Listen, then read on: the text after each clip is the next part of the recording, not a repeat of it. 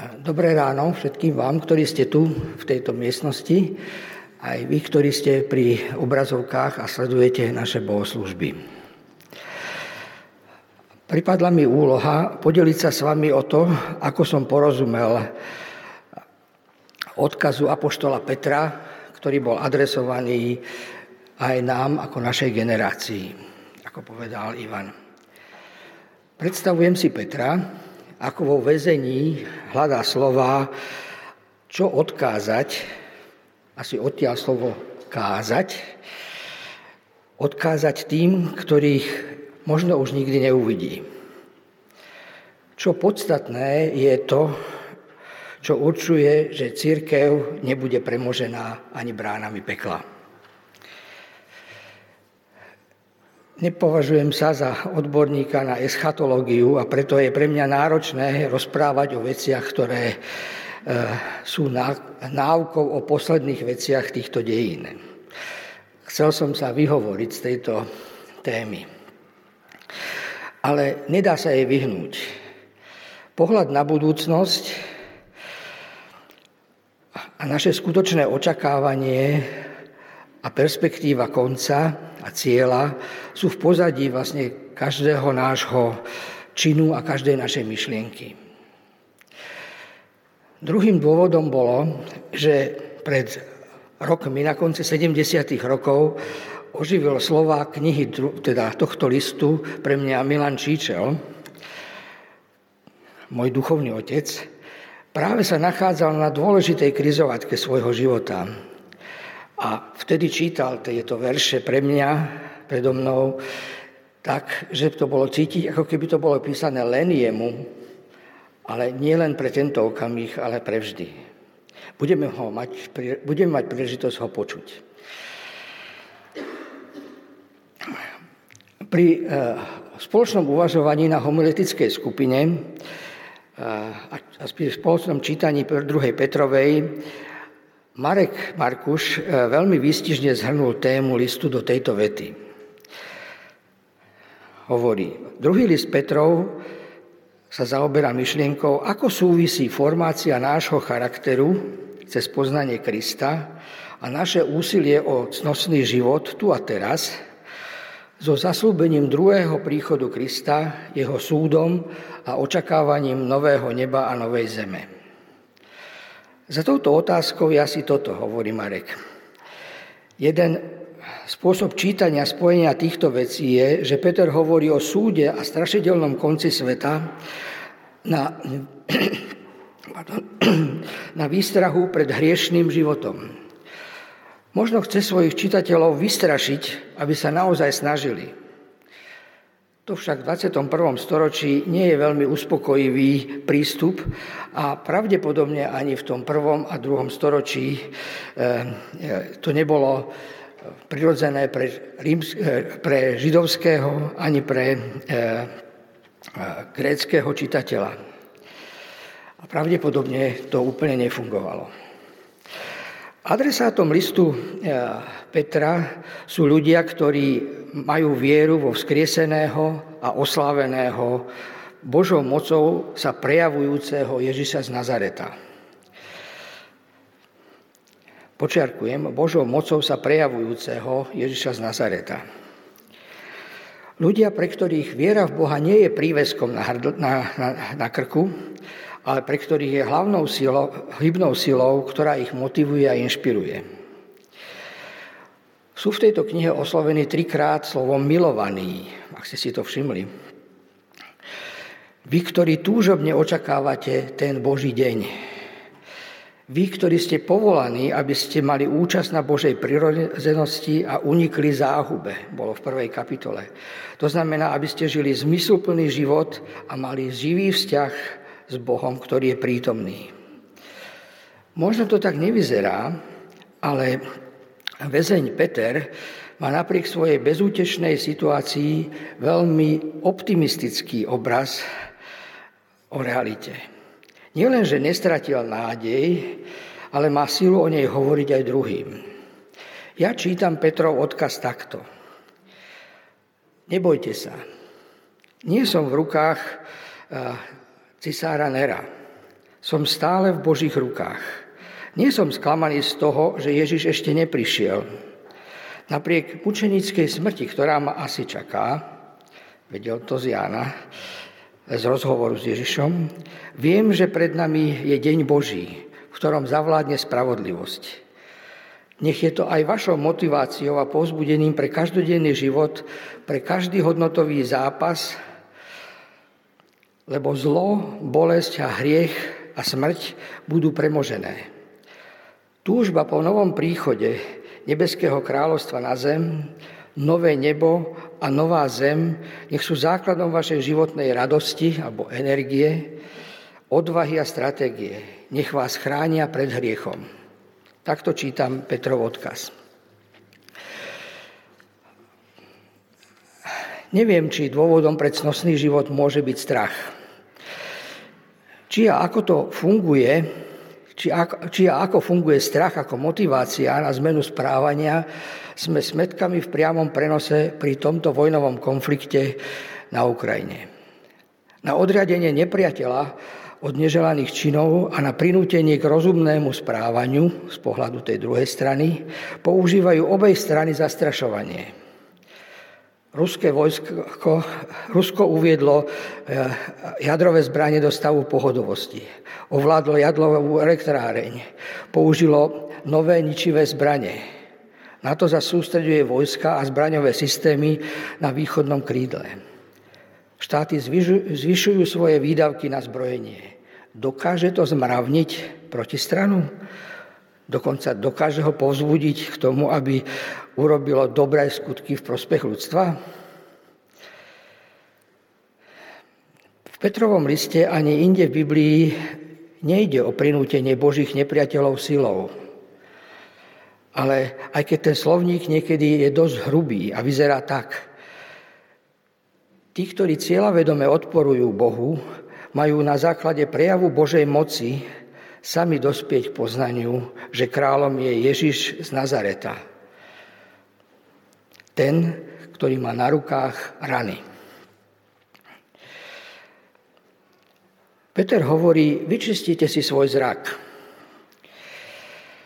Vy, ktorí očakávate ten deň Boží, Chcem vás pozbudiť, aby ste mali čistú mysel. Tu čistú mysel definoval ako e, pamätať dávne proroctvá a to, čo pán Ježiš a spasiteľ ustanovil, že príde, tak ako ste ho videli odchádzať a oznámil cez nás a poštolov. Je to jednoznačný odkaz, že odkaz na vzkriesenie a na, na nebo vstúpenie pre Ježiša z Nazaretu. To bola formujúca udalosť Petrovho života. Tá skutočnosť a to, že učenie písem, že nebesia boli väčné a zem a vesmír boli stvorené Božím slovom a tým istým Božím slovom sú a budú udržiavané v chode, vždy sú tým pravým dôvodom pre cnostný život – teda Božie slovo, ktoré stvorilo svet, i Božie slovo, ktoré udržuje ten svet, je ten dôvod pre cnostný život. To všetko bolo komunikované cez učenie a pôsobenie Ježiša z Nazareta a cez učenie apoštolov, eh, ktorí s ním strávili svoj život. Naopak, ignoranstvo a svojvôľa, ktoré sú za posmievačstvom, vedú k odsudzeniu od reality, k reťazeniu zla a a k víru zla, ako to Peter eh, Kučera pomenoval pred niekoľkými týždňami. Je prirodzené, že tí, čo svoj, svojvoľne alebo konzumne žijú, to je tá žiadostivosť, strácajú súvislosť a kontext. Dostávajú sa do bubliny virtuálnej reality a myslia si, že vesmír je väčší, nemenný a Boh už v ňom nijak nezasahuje. Pozoruhodná je veta z tejto kapitoly v 7. verši. To isté slovo, ktoré stvorilo vesmír, zachováva terajšie nebo i zem pre oheň a deň súdu a záhuby bezbožných ľudí. Aby sme si ale nemysleli, že Boh je arogantný, pomstichtivý a bezcitný tyran, ktorého jediným cieľom je poslať do pekla čo najviac ľudí, Peter v 9. verši svojich čitateľov upozorňuje. Boh má iný cieľ a iné počítanie času, ako máme my. Hovorí, nemeria čas na stotiny sekundy. Kto bude rýchlejšie v cieli? Jeden, u neho, jeden deň u neho trvá tisíc ročie. Nevidím tu školákov, takže bolo by zaujímavé spočítať, koľko je to dní, hodín. Naopak, jeho konanie je, že on počíta čas tak, že vyčkáva. Vyčkáva na ten správny okamih odkladá svoj deň s dobrým zámerom. Nechce, aby niektorí zahynuli, ale aby všetci sa dali na pokánie. To je tá hlavná myšlienka tohto, tohto listu. Aj toho, že ten posledný súd bude. To je veľmi dôležitá veta Biblie pre dnešné, aj pre dnešné vojnové časy. Boh nie je nerozhodný, Boh neváha. On čaká na okamih, keď aj ten posledný, najslabší dobehne do cieľa. To je úžasný prejav Božej lásky, úžasný Boží charakter. Že medzi e, veršom 7 a 9 nie je protirečenie, sa dá vysvetliť aj tým, že k pokáňu dospeje človek, až keď je v koncoch. Sami vieme, že ak niekomu na, nás niečo vadí, my na to do, narazíme až vtedy, keď sme v konflikte alebo dojdeme do krízy. O podnetoch pre pokánie sa dneska dočítame ako novina, v dennej tlači. Skoro každý deň. Sociológ Michal Vašečka na adresu vojny na Ukrajine povedal, zlo sa stalo autentickým, čírim a jasným, čo mnohým vyčistilo oči. Aj to, že zlo sa stane čitateľným, je dôsledok toho, že Pán Boh odkladá príchod Krista. Modlím sa za to, aby aj táto zlá vojna od, eh, odvrátila mnohých od zlého. Aby nás obrátila k úprimnému hľadaniu Boha, k živej viere.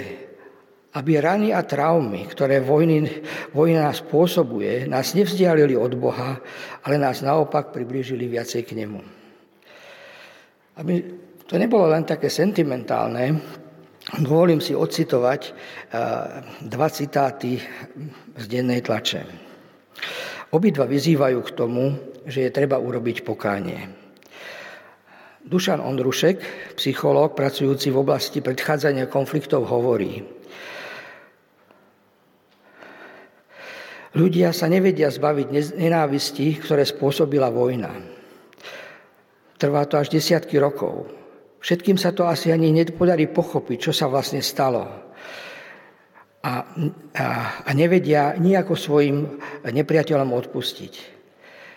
Kým sa, im sa, kým, kým sa im to však nepodarí, tak vnútorne trpia. Hnevajú sa na tých, ktorým spôsobili bolesť a niekedy sa hnevajú aj sami na seba. Mesiace a roky v sebe pestujú nekonečnú nenávisť, neschopnosť odpustiť a neschopnosť pozerať sa na situáciu inak, než tak, že to bolo nespravodlivé a oni za to nemôžu. Druhý citát je od e, ruského blogera Leonida Beršinského. Ako občania, e, ktorý píše o tom, ako občania agresorského štátu musia e, ako občania agresorského štátu budú musieť Rusy na celom svete čeliť následkom toho, čo ich krajina urobila a pripomínať si vlastnú zodpovednosť. Hovorí o sebe. V roku 2014, po tom, čo som práve emigroval z Ruska pre nesúhlas s anexiou Krymu, som sa vždy naježil, keď mi Ukrajinci hovorili, že tento krok nesmazal moju zodpovednosť. Bol som si istý, že som nemohol robiť nič, aby som zmenil povahu ruského režimu. Choďte bojovať proti Putinovi, zavrčal som na svojich ukrajinských žalobcov. Uvidíte, kam sa s tým, dost, kam sa, s tým dostanete.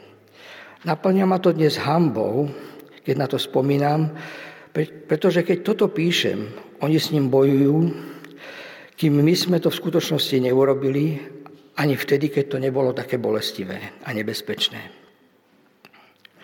Dnes nezáleží na tom, že som bol proti všetkému. Som vinný z toho, že som neurobil dosť na to, aby som svoj nesúhlas presadil. Namiesto boja som utiekol. To ma robí zodpovedným. Čo to má spoločné s nami? Keď sa dívame na autentické a číre jednoznačné zlo, neupadnime do pokušenia zľahčovať svoju vlastnú vinu.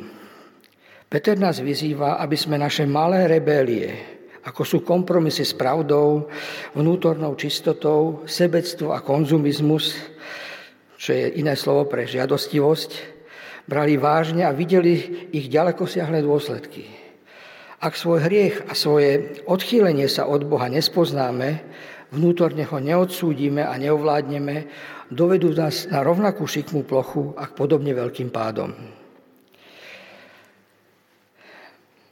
Deň Boží a Boží súd. Táto téma sa nesie celou Bibliou, od prvého verša až po jej poslednú kapitolu. Nedá sa rozobrať každú citáciu, ale poviem aspoň toľko. Deň pánov je v Biblii e, opísaný ako hrozný a strašný, Joel, ako mrákava, ako deň horiací, ako peť staviča u Malachiáša. A našli by sme ešte aj hrozostrašnejšie pomenovania. Súčasne je to deň slávny. Deň, keď vyjde slnko spravodlivosti, ako sme to sčítali od toho Malachiaša. Deň, keď bude stvorené nové nebo a nová zem. Písal o tom už Izaiáš. Teda deň Boží má dve strany mince. Nové nebo a nová zem a súd. Vykladač písma N.T. Wright eh, v knihe Prekvapenie nádejov vysvetľuje to takto. Nové nebo a nová zem súvisí priamo s Božím stvorením a pominovateľnosťou. To, že boh na počiatku stvoril, to, čo Boh stvoril na počiatku, bolo dobré, ba až veľmi dobré. Stvorenstvo, vrátanie človeka malo odzrkadlovať Božiu Boha vzdávaním mu úcty a, a dobrým správcom s tom smerom k ostatnému tvorenstvu. Človek si, človek si však zvolil zlo. Podstata zlo, zla spočíva v modlárskej lebérii, keď ľudia si viacej vážia stvorené veci ako toho, kto to stvoril. Namiesto toho, aby boli dobrými správcami toho, čo im Boh zveril, hľadajú vo stvorených veciach úľavu a rozkoš.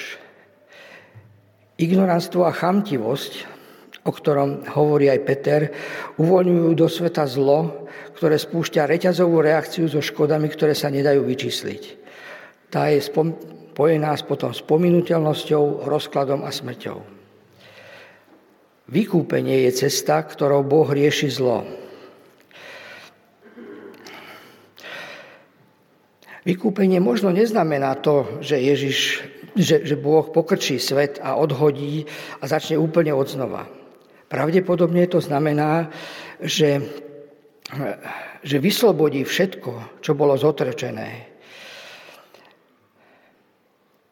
Javy, ktoré tu opisuje Peter ako živlý, oheň, voda, rachot, nie sú presným opisom toho, čo sa bude diať.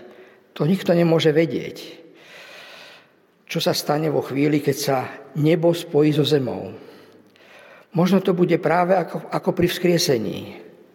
Tiež bol rachot a Ježiš bol vzkriesený. Možno to bude ako pri bolestivom pôrode, keď sa rodí nový život. Židia i ranní kresťania boli presvedčení, že dejiny pod Božím vedením majú svoj smer. Vedú k Božiemu svetu spravodlivosti, uzdraveniu a nádeje že prechod od terajšieho sveta do nového sveta nebude formou totálneho zničenia terajšieho časopriestoru, ale jeho radikálnym uzdravením, tomu verili autory Novej zmluvy. Najmä Pavol, ktorý sa teší eh, z toho, že, že eh, sa dočká tej, toho dňa odmeny. Aj Ježiš eh, hovorí o súde ako o niečom dobrom. Lebo súdiť pre Boha znamená dať veci do poriadku. Všetko urovnať. To prinesie úlavu nielen človeku, ale aj prírode. Pôvodne som plánoval rozprávať viacej o tom, ako aj tá príroda nebude trpieť. V Biblii, najmä v žalmoch, sa prichádzajúci Boží súd vníma ako niečo dobré, ako niečo, čo si zaslúži oslavu, po čom skutočne túžime a dychtíme. Dokonca aj stromy na, na poli budú tri, e, tlieskať rukami, hovorí Žalm 89. Budeme ho za chvíľu spievať. Keď Ježiš hovorí o tom, že e, súd je dobrou vecou, tak preto, lebo e, ten, kto vykoná tú spravodlivosť, nie je arogantný, pomstichtivý a bezcitný tyran, ale je to muž bolesti, ktorý dôverne pozná zármutok, ktorý miloval hriešnikov a zomrel za nich. To je Mesiáš, ktorý zobral na seba na kríži odsúdenie celého sveta. Petrova téza teda je, že ľudia, ktorí veria, že Ježiš je už pánom vesmíru, a že sa obeď zjaví ako sudca sveta, sú povolaní a vystrojení k tomu, aby v tomto svete uvažovali a konali úplne inak ako tí, ktorí tomu neveria. Všetko, čo v súčasnosti robíme vo viere, nádeji a v láske, v poslušnosti voči nášmu pánovi a v sile jeho ducha, bude znásobené a premenené, keď sa zjaví v sláve na konci vekov. To je tá výzva, ako veľmi svetí máme byť vo svojom správaní. Čo znamená byť svetý a zbožný? Čo znamená pripraviť sa na ten deň? Tak túto otázku som sa pýtal Milana. Na aký deň si sa celý život pripravoval?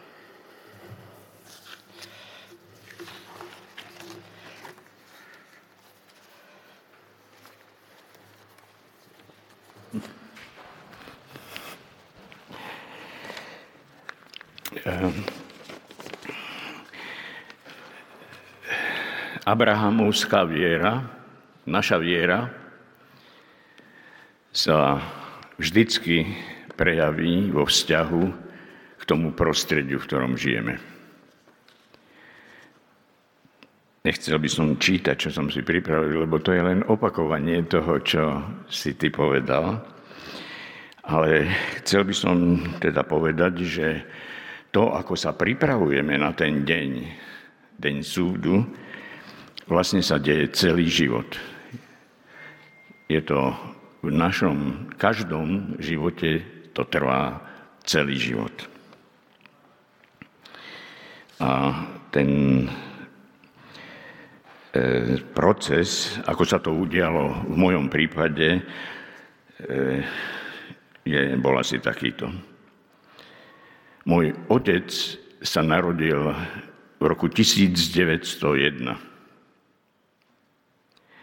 Môj duchovný otec Milan Jurčo sa narodil v roku 1921. A ja som sa narodil v roku 1942. 25. marca roku 1942 Slovenský štát organizoval prvé deportácie Židov zo Slovenska do Osviečimu. 999 žien od 16 do 40 rokov. Slovenskí nacionalisti prenasledovaní okrem Židov a Čechov aj evanielikov. Neprestávam sa čudovať, že v tejto atmosfére môj otec v lete roku 1944 odišiel zo štátnej služby a v auguste toho istého roku sa pridal do Slovenského národného povstania. Opustil nielen svoje pracovisko, ale aj manželku s tromi deťmi. Chlapcov 9, Dušanov otec a 7 ročných Janko, ktorý odišiel už preč do neba a ja som mal vtedy 2,5 roka. Otcové rozhodnutie opustiť štátnu službu vo vojnovom, v štáte vo vojnovom stave znamenalo, že on a celá jeho rodina môže byť odsudená na trest smrti. Ohromuje ma to, kde otec zobral takéto porozumenie a tú odvahu postaviť sa proti prúdu mocenskej, nacionalistickej a fašistickej politiky slovenského štátu. Kde vzal tú vieru, že to s ním dopadne dobre? Milan Jurčo, môj duchovný otec, Ujo Milan, ako sme ho volali, ja som ho začal nasledovať v, roku 1000, v decembri roku 1964. Odvtedy až do jeho smrti v 89. sme život v komunistickom režime žili v blízkom vzťahu. Spoločnosť, ktorá bola ovládaná marceleninskou ideológou kresťanov, vnímala, kresťanov vnímala ako svojich nepriateľov. Bývalé fašistické koncentračné tábory boli premenované na pracovné tábory za účelom prevýchovy nepriateľov socializmu, ktorých väznili podobne ako fašisti. Dnes sa znovu pýtam, kde vzal Milan Jurčo tú vieru a odvahu postaviť sa proti prevládajúcej komunistickej a atistickej moci, ktorá svojich nepriateľov zatvárala a v niektorých prípadoch popravovala. A ich deti prenasledovali. Obaja, môj otec, rovnako ako môj duchovný mentor, verili slovu Božiemu a v nádeji sa postavili proti beznádeji. Skúsenosť otcov, ale aj moja vlastná skúsenosť za posledných 30 rokov ma pripravujú na ten deň súdu. Preto aj dnes, keď sa na východe zjavilo zlo vo svojej najväčšej brutalite, žijeme vierou a nádejou. Verím tomu, že keby hneď Ukrajina prehrala túto vojnu, už bude víťazom. A keby Rusko celkom zničilo Ukrajinu, tak túto vojnu už prehralo. Pretože veríme slovám E, pána Ježiša Krista, tak ako ich zaznamenal apoštol Ján. Kto verí v Neho, nie je odsúdený. Kto neverí, už je odsúdený, pretože neuveril v meno jednorodeného Božieho Syna. Súd je v tom, že svetlo prišlo na svet, ale ľudia väčšmi milovali tmu než svetlo. A ich skutky boli zlé.